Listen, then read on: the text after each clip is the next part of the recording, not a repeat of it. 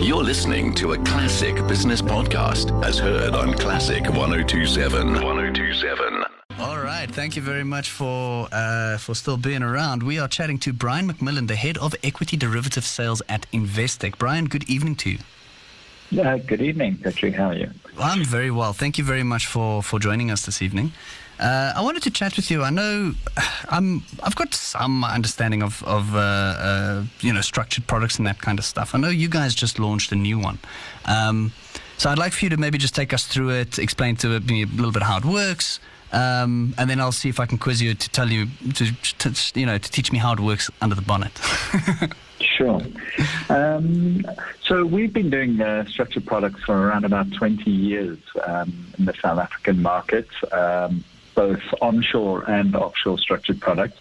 And this particular one uh, that we have actually has two methods of, of investing. One listed on the JSE, which allows investors to invest their money in rands and we will convert that into to US dollars so they actually have a US dollar investment, even though it's on the JSE, much like some of the ETF trackers that there are in the markets uh, that follow foreign indices.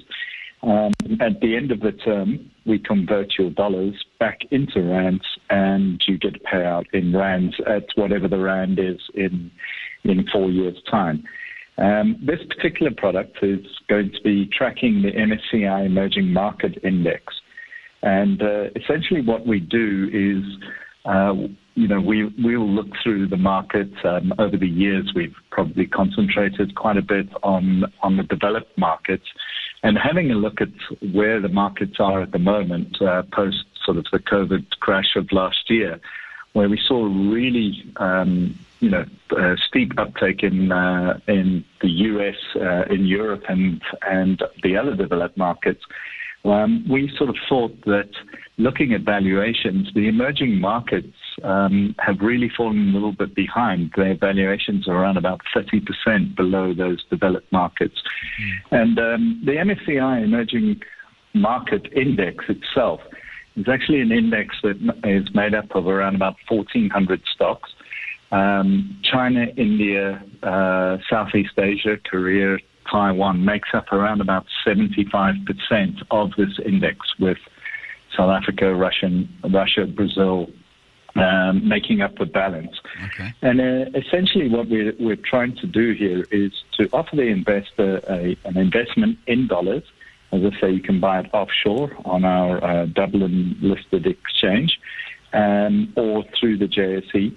But essentially, what we're trying to do is, is give investors the ability to invest in something with a, a, bit of capital protection because we do realize that markets are high and, uh, you know, investing in equities, uh, there's always the risk there. So we try and reduce some of that risk by giving a level of capital protection.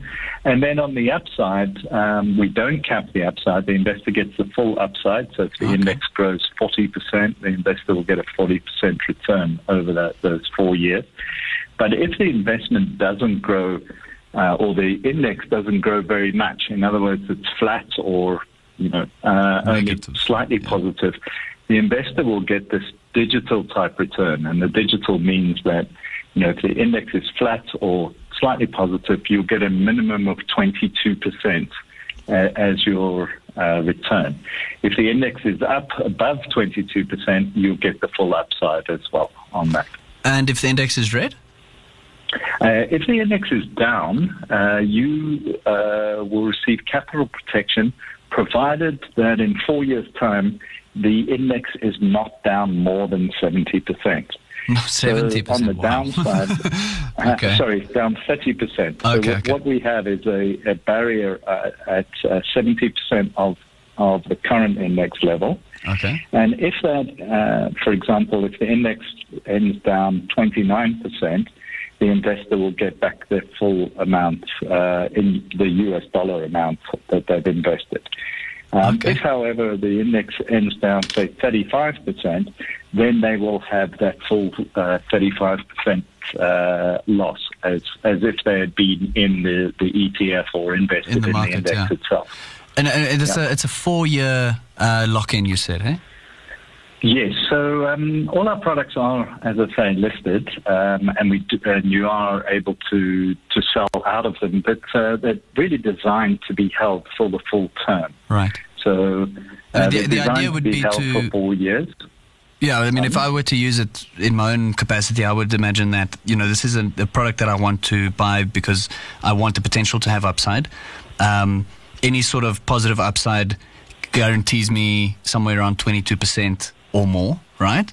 Um, Yes. Any downside, I mean, the reason I'm buying it is for downside protection. So I've got 30% towards the downside. If you buy it now and the markets crash and recover, that's a long time for those two two things to happen. But hey, all of that can happen in less than four years, right? Um, Absolutely. I mean, we, we had many of our um, our products that uh, were underwater last year, uh, March, April, and uh, we're now seeing uh, quite a few of those actually paying off this year. So, you know, we've had some that have had returns of up to 60%. But uh, this time last year, they were looking, uh, you know, very close to being underwater. yeah, so I mean, these are not trading instruments, right? These are are investment instruments. Yeah, very much so. And you know where we're seeing people use them, Pedro, is um, um, in the in the market. We've seen investors who realize that they need to have more equity exposure, but perhaps because of their age or um, because of their risk appetite, you know they don't want to be in equities. And with interest rates where they are at the moment and rising inflation, um, you know that can be a very um, a dangerous place to be in, in some of these fixed incomes or cash with, with this rising inflation. So we're seeing more people looking at these types of products and saying, you know, I've got a level of capital protection. It means I can up, uh, upsize my equity components in my portfolio. Yeah. Um, and not only, you know, as people approach retirement, we're now seeing it where people realize they want to be in equity markets, but they feel that, uh, you know, they've, they've run quite hard. So, so this really gives them that ability to, to make that uh, equity type investments with a, with a high level of capital protection. Right, and you, you say that it's uh, you mentioned that it's uh, sort of exchange listed, right? Um, Yes. Does this remove the minimum sort of investment amount, or or I mean, how do you how do you buy this? Can you buy it through a stockbroking account? Do I have to buy it directly from Investec? Um, so all of these have to be uh, purchased through either a financial advisor or a stockbroking account. Uh, so investors can speak to their stockbrokers. Uh, they'll be able to, to purchase these on their stockbroking account, kind of like an IPO in the in the first, um, you know, in in the weeks running up, we run them on a tranche basis. Right. So we're running from now until the 9th of July uh, for the JSE listing. For the Dublin listing, that'll be offshore. They need an offshore stockbroker or access to an offshore um, account. But really, the investor um, states their interest. Um, the stockbroker will then send the applications through to us, and we will then deliver the shares back to, to the investor's account. To the to the corresponding account. Okay, great stuff. Thank you very much for uh, for the insight and for the time this evening, Brian. Sure. Thank you very much. All right, that was uh, Brian McMillan, the head of equity derivative sales at Investec.